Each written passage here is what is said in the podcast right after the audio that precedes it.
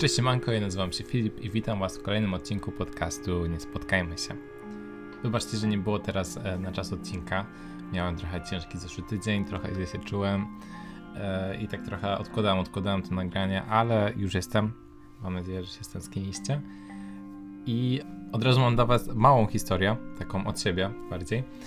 Ktoś mianowicie do mnie napisał na Instagramie jakoś w zeszłym tygodniu, że jest sprawa. I obczaiłem konto i to był jakiś zupełny fake, w sensie, że nie było żadnych postów, żadnych obserwujących, żadnych obserwowanych i było takie puste, żadnych zdjęć, niczego. No i ten ktoś napisał że właśnie, że jest sprawa i napisałem hej kajaka, nie? Bo też często dostaję wiadomości od różnych ludzi, którzy są z takich czasem albo prywatnych kont, albo właśnie takich pustych zupełnie, no i czasem to jest coś zupełnie takiego randomowego, albo nawet miłego, więc nie starałem się negatywnie nastawiać. I w wiadomości było napisane, że mój przyjaciel wisi pieniądze tej osobie za narkotyki, za dragi, jak to napisał, i że czy jestem w stanie mu pomóc. I tak na początku się trochę przestraszyłem, ale później tak myślałem, Boże, co za głupota w ogóle pisać na Instagramie z czymś takim. I oczywiście to musiał być jakiś fake, no i więc napisałem, że o kogo chodzi. I ten ktoś odpisał, że wiesz. No i tak nie za bardzo wiedziałem, szczerze mówiąc. I od razu chciałem przeprosić wszystkie osoby, które dostały ode mnie screena tej wiadomości i się zapytać, czy to o ciebie chodzi. To w ogóle musiało być bardzo, bardzo niemiłe, ale z jednej strony trochę się zmartwiłem, bo Anusz, nie chciałem tak zupełnie tego oleć, Anusz będzie to coś poważnego. W każdym razie każda osoba, która dostała ode mnie tego screena była co najmniej zniesmaczona, że to ich podejrzewam. W każdym razie nie zdradziłem się przed tym kimś, no i napisałem, że nie wiem o kogo chodzi i w końcu ten ktoś mnie zablokował. Jeszcze zdążyłem tylko napisać, że no nie mam żadnych przyjaciół, więc to chyba nie do mnie, a już na pewno nie mam nikogo znajomych, kto bierze dragi.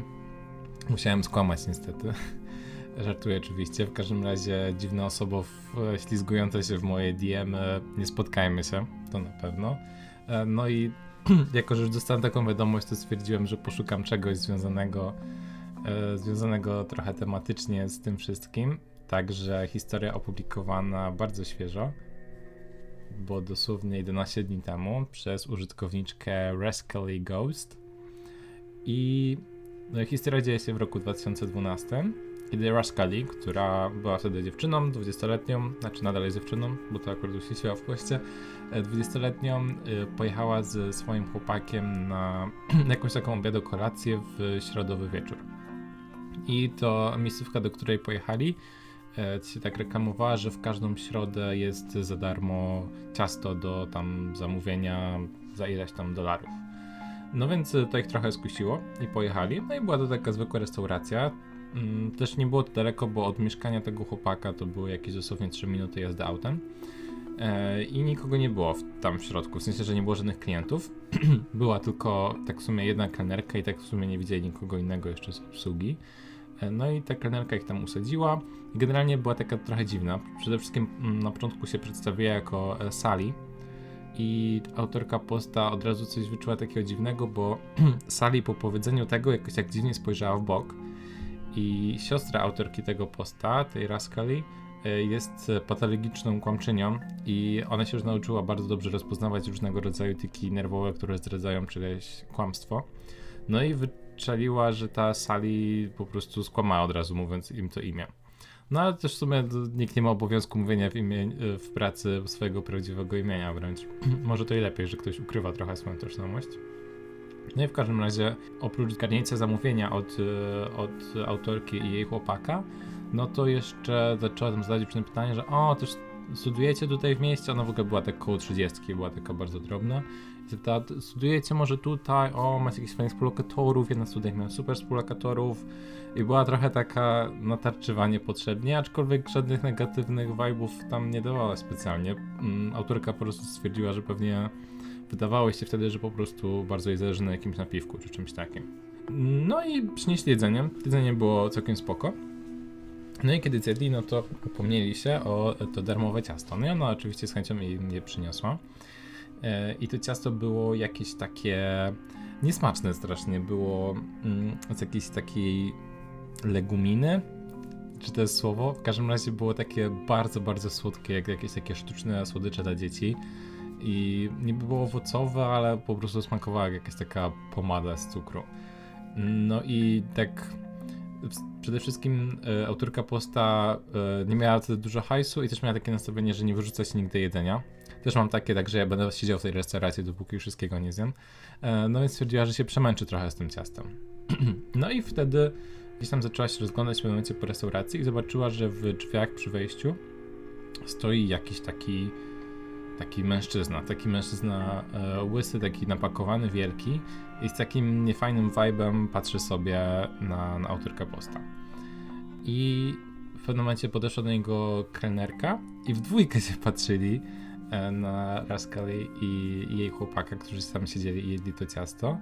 I tak, no, strasznie dziwne było to spojrzenie. I w końcu, kiedy zauważyli, że Rascally też się na nich patrzy, no to szybko się zwinęli do kuchni.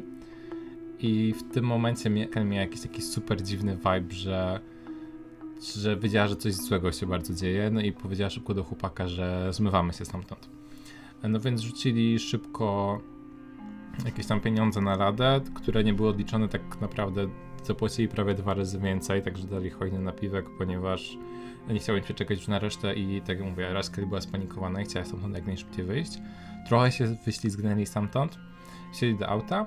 No i jechali te minutę czy 2 i w pewnym momencie zaczęli się śmiać po prostu z tego, że na pewno przereagowała Rascally i że niepotrzebnie tak szybko wybiegli, że mogli poczekać, aż wydadzą im resztę i tak dalej. I w tym momencie, że się tak wyrażę, kurtyna zapadła. Ponieważ następne, co Rascally pamięta, to to, że obudziła się w mieszkaniu tego chłopaka, leżąc obok niego na ziemi, w butach, w kurtce przeciwdeszczowej, w ogóle we wszystkim i nie mając pojęcia w ogóle, jak się tutaj dostała.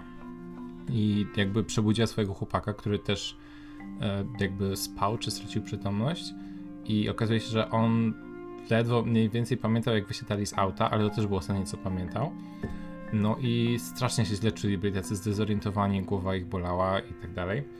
No i uznali, że coś na pewno musiało być w tamtym cieście i że w ogóle mieli super szczęście, że tak szybko się stamtąd zmyli, ponieważ jeśli to coś by ich siekło gdzieś po drodze, no to mogliby spowodować poważny wypadek, albo jeszcze gorzej, mogliby zostać w tej restauracji, kiedy by ich siekło.